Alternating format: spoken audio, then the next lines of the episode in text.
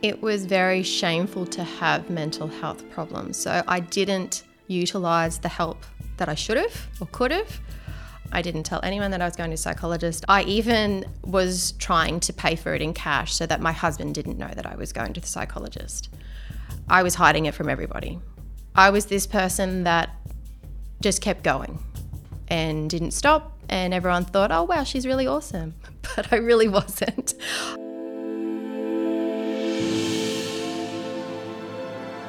I'm Teresa Hudson, the coordinator of the Community Information Centre in Townsville, and I'm talking with Carew McKee in this episode of Brave. Carew is the owner and manager of the Townsville chapter of Kanga Training. Her journey to her current position involves a tough battle against postnatal depression. I thought Carew's story would actually make me cry today, but the way she talks about where she's been and where she is now is so forthright and energetic that it leaves little room for sorrow. However, if any topics in this conversation raise issues for you, please know support is available via the contacts listed in the description of this episode. The Townsville Community Information Centre acknowledges and pays respect to the Wulgurukaba and Bindal people, the traditional custodians of the lands where this podcast episode was produced.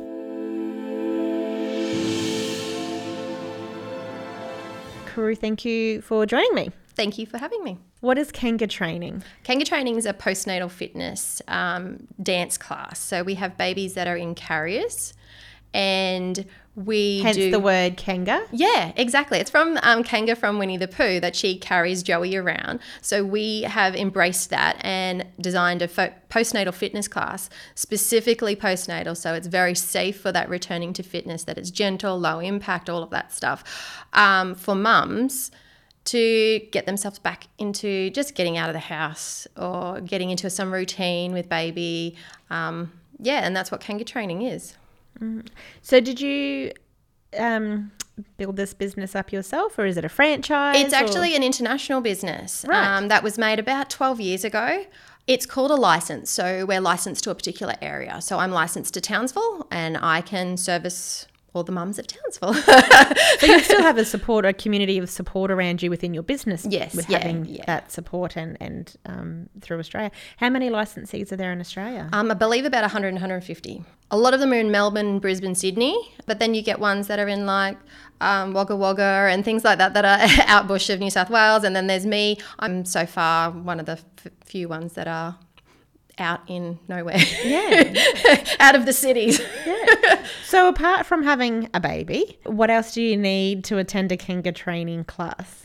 Um, not really anything else. We do have specific carriers that you do need, but most of the bigger brands are ones that we compliant to us.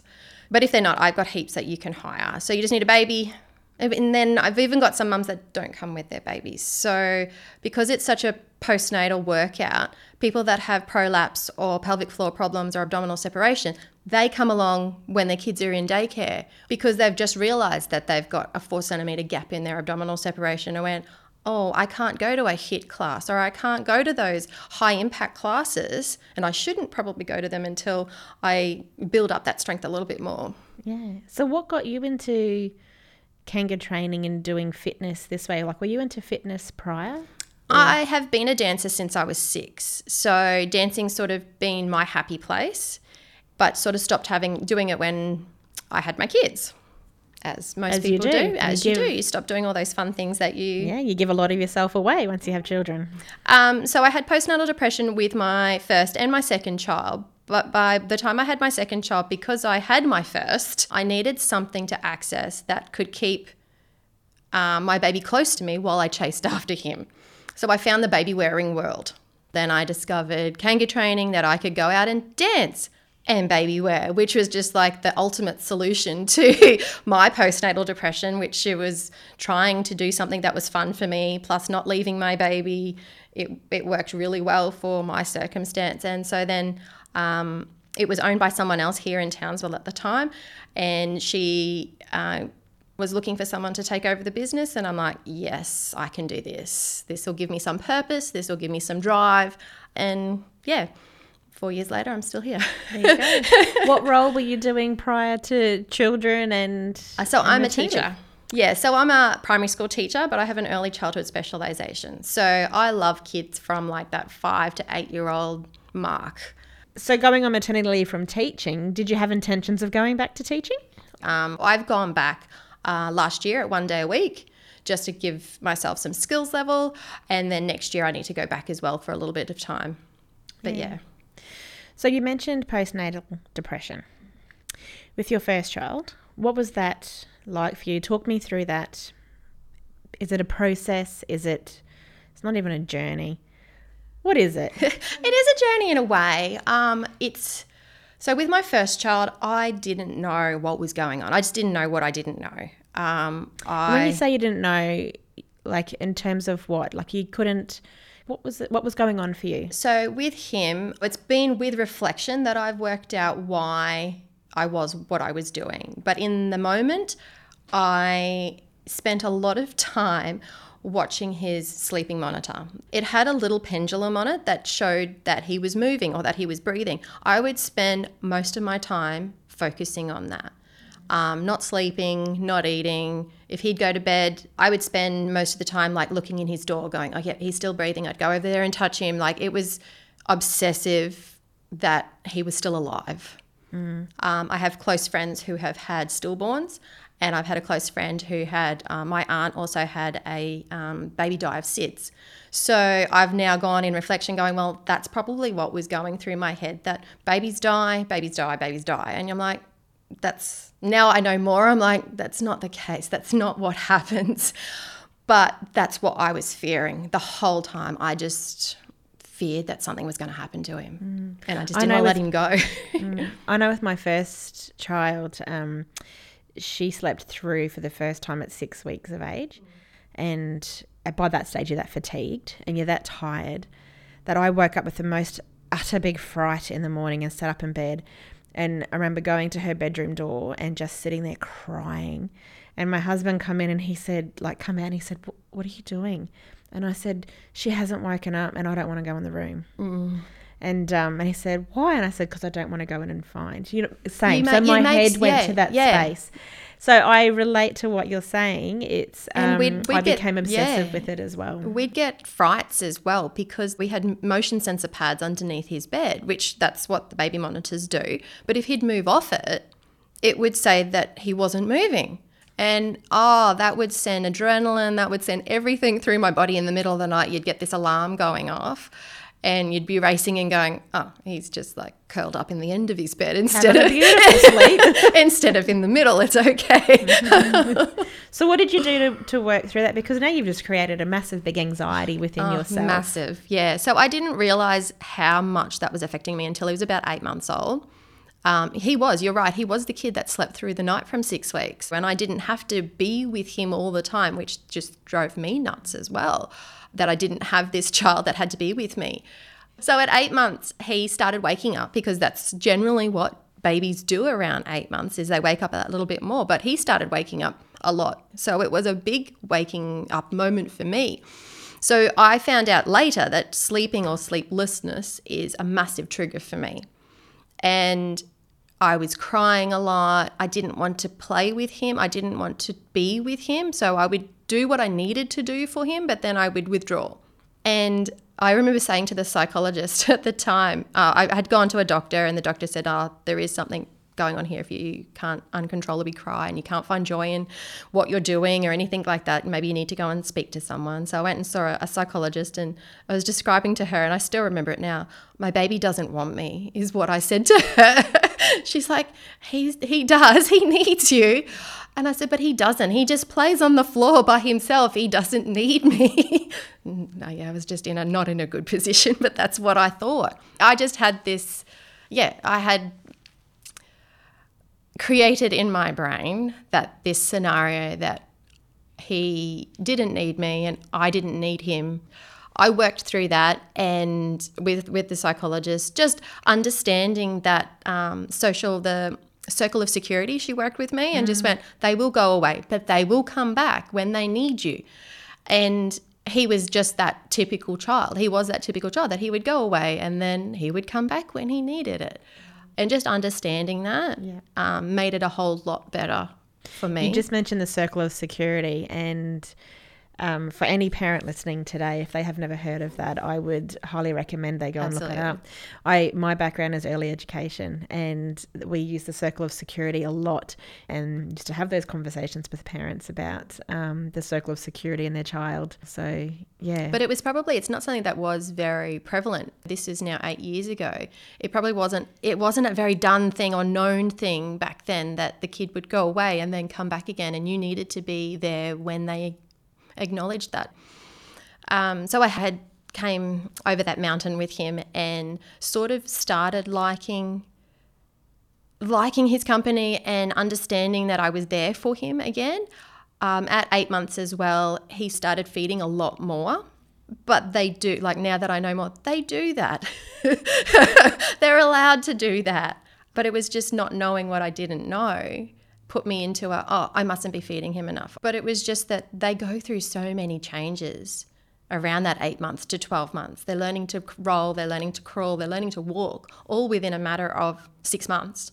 Yeah. That- Even from the get go, there's so many changes in terms you get to the six week mark and you're like, okay, we've got this. And they go through a growth spurt at six weeks where they just feed and scream. Mm. And it's like, oh my God. And then you get over that and then they hit you again. Yeah, And exactly. And see, we'd probably had a very smooth transition with him because, yes, he would cry, but it was when he was in pain or when he was teething. Like, there was always a reason. Like, there wasn't a lot of um, unknowns with him.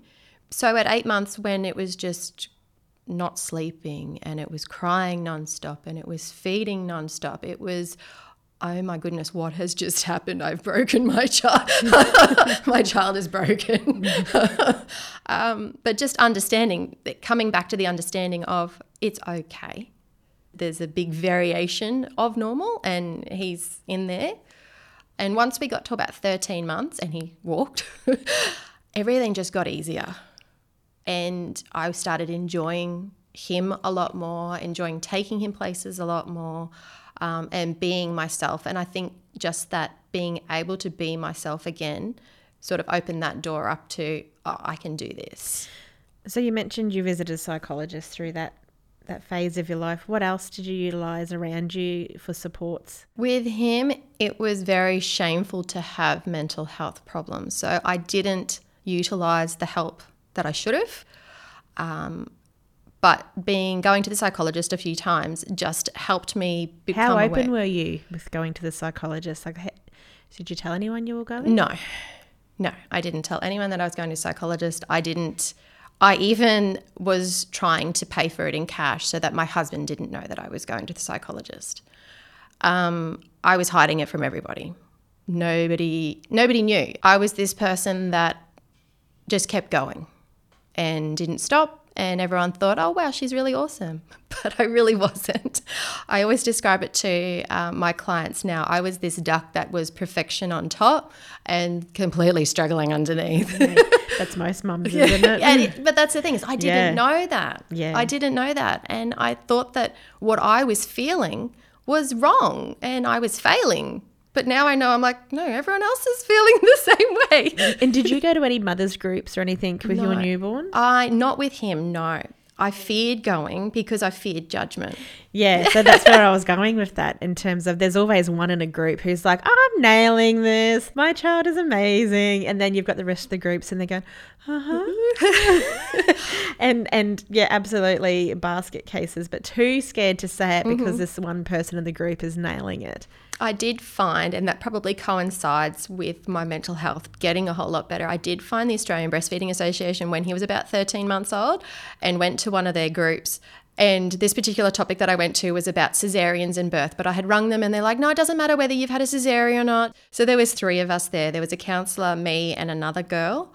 And we've all, all just come, and the counsellors then started and gone, okay, so the topic today is about cesarean. So who's had a cesarean, or what do you what do you feel about cesarean? I'm like, I didn't have one. And then the other lady goes, well, I didn't have one either. I'm just here for talking as well. And we're like, okay, radio, we'll just talk. That changed the topic. that just completely changed the topic. And that's when I found acceptance of, oh, we can just talk. And it was in a in the um, child youth mental, mental health building. So I could let go of my child and he could go and crawl and go and play with the other kids and I could sit there and not have to have him on me or um, yeah be stressed about where he was going yeah that was the the tipping moment that I started to go and see other people and normalize the behaviors of babies So you settled into life then by the sounds Yes. of it. And then you decided to have another child. yeah yeah And so you mentioned earlier that um, postnatal depression came back with your second child as well. What was that like the second time? The round? second time round, I was very aware of my mental state.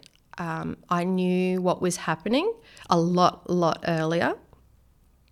Uh, I was Googling a lot more. From about two weeks postpartum, I could feel a cloud in my head, and, I, and it just felt like a massive fog was over my head. She was a kid that never slept, fed constantly, didn't want to be off me. So the complete opposite of my first child. Um, and she fed constantly and didn't want to be off me ever, didn't want to go to anyone else. And I could just feel this heavy cloud over my head at about two weeks. And I'm like, I need to do something. Again, didn't tell anybody, but started Googling postnatal depression. What can I do about it? Who can I see? Where do I need to go? So what you can do about it to what deal with it yourself again? Yes, yeah, yeah. It was very much hidden again. I got onto a program called the Mummy Mood Booster Program. So I did a hybrid of the program, which was speaking to a psychologist once a week on the phone and doing an online program to work out. So every week was different modules. They would go walk you through things like finding enjoyment. So what do you enjoy? Why why do we do things that we do enjoy? Can we do those things once a day? Um, I remember them making me make a list. Five things that I like to do, five things that I like to do with my baby, five things that I like to do with my family, five things I like to do with my husband. Um, and then I think it was five things. Was that a lot? it was it was It was a lot in my head Because going, oh my lord. To me, give me five things you like to do in that moment. Like, and I know as when I was a new mum, um, I was completely lost. Yeah, as to exactly. what, are the, what are the five things I like to do on my own? But Like, why they were making us make so many was so that you could choose. Okay, well, I'm just going to do one of them. It, like that, would made it a tick box. So you would name. There was about 30 things that we ended up naming, but you would sit there and go, okay, well, I did. I did one thing. I went for a walk today. And you found success in going, yeah, I did that. I, I achieved something today. I got to wash my hair today. yeah, yeah, exactly. And like that was the thing. Like it was very lit. Like she said, don't. I remember the psychologist saying, don't overthink those five things that you like to do or the five things you like to do with your baby. It could be that you like to drink a hot cup of tea, and that was one of my five things. Was that I just want to sit down and have a cup of tea. So if I did that in the day, tick box, I did that. Well done. Yeah, nice. Nailed it. Nailed it. Nailing life. Living the dream. Um, and I actually made it, and I, I say this to my clients all the time, is making it a, a priority is to do your enjoyment things. Even if you do have a baby, bring the baby with you. Or doing it when make it a priority before you do your housework, before you do something with your husband, do your thing first. If you go and have your cup of tea, you're guaranteed to have done your job for the day. If you do everything else, that's a bonus. And that's when I started doing that with Mummy Mood Booster and just prioritizing those five fun things. That's when I started flipping and going, I, I can do this. And so then when she was about three months old, I started Kanga training. And that was the epitome of everything that I needed because dance was one of my fun things or just getting out and moving my body was one of those fun things. Not being not being forced to leave my baby. So um, doing Kanga training, I could bring my baby and get the fitness and get the endorphins and get the social aspect as well that I was around other mums. Um, it ticked so many boxes that yeah, it was something that I went, okay, I can do this, and then I can take it over. because a lot of when you're a new mum or you have a bub, a new bub, you go to play groups. Yeah. And that things that are centralized around the child. But for Kanga training, it's centralized around the mum. Absolutely, yeah, and that's um, that's what we the mums do comment on is that there is so much for babies, and they're all well and good, there is also a mum that's created when you have give birth as well, and that mum needs nurturing um, in a community as well. So I say that to my clients all the time when they compliment me and they go, Oh, you've created such a great community. I'm like, Yeah, create it for me. It, it, Yeah, I wanted to fill my cup. yeah, it's completely for me. nice. So it's it, and it does. It sounds like you've got a beautiful, wonderful, supportive community that you've created, and for like-minded mums. yes. Um, every mum, it would have to be a statistic that every mum goes through a challenging time. Um, as a new mum, whether it's your first, second, or your third child. But um, yeah, so the community you've created for mums and around supporting them and having something different. Mm-hmm. You don't actually, it just sounds like you don't have to be a fitness person to go along to one of these classes. Absolutely not. No, I. You just have to be you. Um, it's it is a dance based fitness class, but an, I encourage individual solos most of the time. if you want to rock it out in the corner, that is fine by me. Um, I say to my mums usually when I when we first start a class, I'm like, "You've made it out of the house today. Tick box. Yeah. Well done." Because that's all I want them to do is to be able to create a routine, to get themselves out, to prioritize themselves, um, and have fun. So your business been going for four years. Hmm. It survived through the Townsville floods. Was it impacted by the floods at all? Um, we weren't impacted by the floods because at that stage our studio was at Garbutt. But the impact that we felt was that, and it sounds really bad, but people prioritized their money because they'd lost so many things. They just weren't prioritizing the money to themselves or to fitness or to things like that, which is very understandable. But yeah, I'm a business. That's right. That's I'm in business to make money. So what did COVID do for you then? COVID Um, wasn't actually as bad as what the Townsville floods did for me. Um, COVID, we just went online. And because everyone else was at home, it was really, really good that mums were able to prioritize themselves at home and access our program at home. So, for the month of March and April, mums were able to access Kangaroo training four days a week. And I would just do it every single day at nine o'clock in the morning. I'm like, let's just do a Zoom session. And then, like, if you can come to it, you can't come to it, that's fine, but it's there.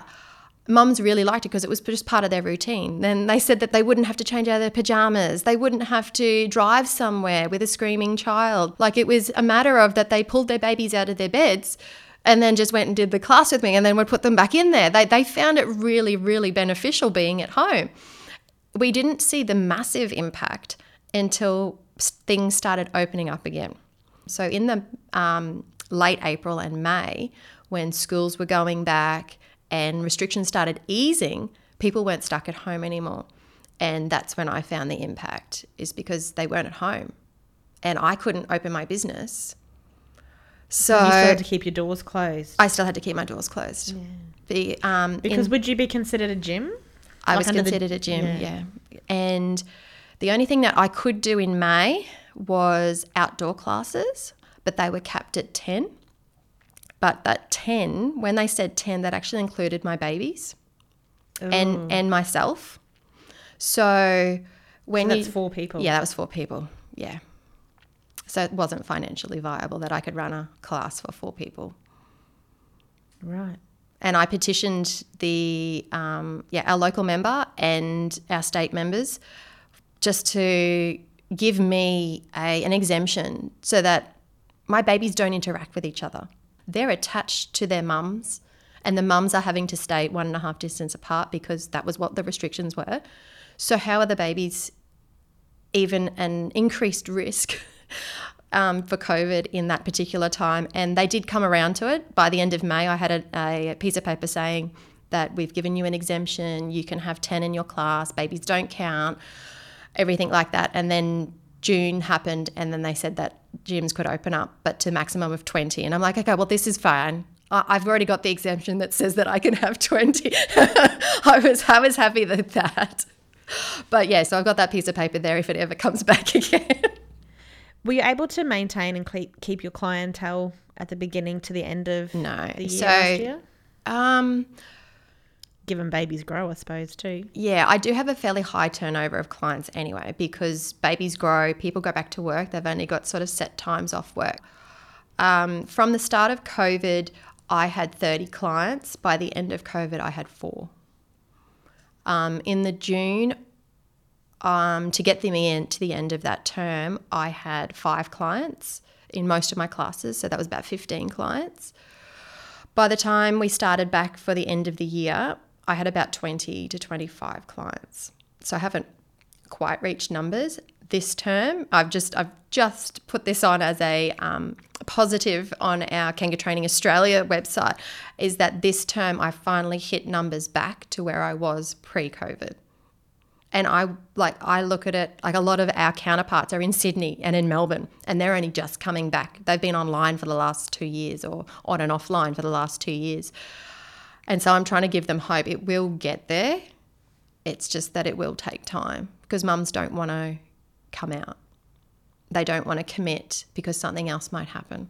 Yeah. So I think living in that fear of assumption again, isn't it? But it's living in that fear of assumption, and but we're not even people that were affected by it. I feel so sorry, and my heart goes out to those people in Sydney and Melbourne that they are going to be fearing what's going to happen mm. because something else might happen again. Here, we've been so incredibly lucky, but we still fear it. Correct.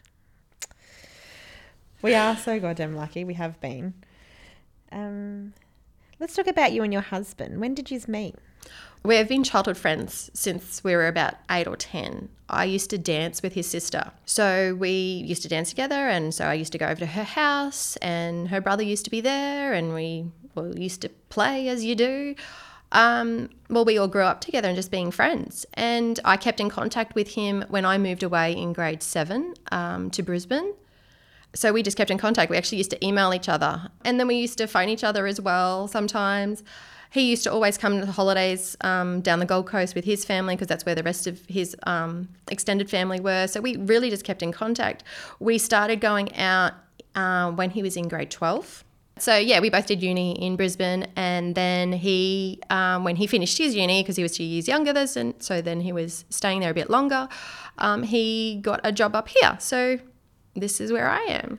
Nice. Any plans to move or is Townsville No, home? Townsville's home now. It's just really kid friendly for us, and of course we've got the two. Just bike tracks, being outdoors, everything just I agree. It goes into what we do. Mm, We went to Jezzine Barracks the other day, and That's um, great for bike riding for I ki- little kids. And then I seen the park there with all the spider webs over it and all the climbing, all the climbing equipment Mm-hmm, with the ropes. And I went, oh my goodness, I haven't my kids and I haven't seen this one before. That we'll do that this weekend. But I love how much free community access there is in Townsville for Mm, absolutely. families and people. There's so many free things you can do and take your families to and um, explore in Townsville. Yeah, I, that's what I find. That, and like camping is only like just an hour away. You Yeah. can go to awesome rainforest or desert camping or bush camping or beach camping. It's within an hour that you don't have to go that far. No, I agree. There's so many resources and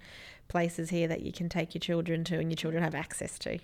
But it's not. It, Townsville's just even a really great base as well. So like it is so close to Cairns or it is so close to Mackay that you can just take a weekend or a couple of days and go and explore those outside areas as well. I know quite regularly. I jump on the boat with my children, and Yeah. we go over Magnet. We can catch an early ferry over, and we can be on a boat back home by lunchtime. It's- It's like a hop, skip, and a jump over there, and you've got so many. Yeah, Yeah, it's just there's so much avenues here for kids, and yeah, ours are now getting to the stage. They're not babies anymore. They are the ones that are exploring and the ones that are going bike riding and skateboarding and scooting and everything else. That they want to go and see everything, and it's just got everything here for us at the moment. yeah, yeah. I agree. Just doesn't have family. That's the one thing that we don't So have. no here. family No here? family here. yeah. So, so- what do you do to rely on supports for your kids and your? Well, as I said, we've been here for two, since 2008. So our friends have become our family because they've known us just as long as our family, just about.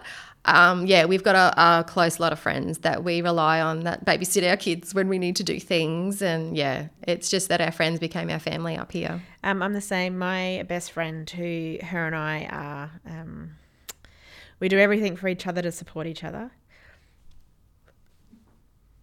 Hang on. we met at uh, antenatal classes when we Yeah. were pregnant, and um, and then at after we had the babies, we walked in and we were like, oh, Yeah, met yeah, you yeah, before," yeah, yeah.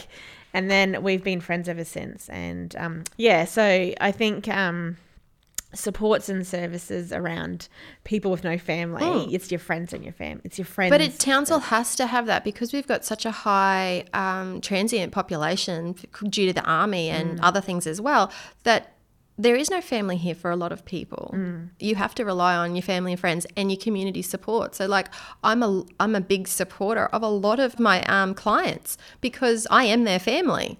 I'm the person that they're crying to. I'm the person that gives them a cuddle or holds their baby while they go to the toilet. Like, I become part of their family just by seeing them every week. Yeah. And those are so important. Such yeah, important absolutely. Yeah, absolutely. Karui, thank you for spending the No, morning with all me and telling me your story. Thank you.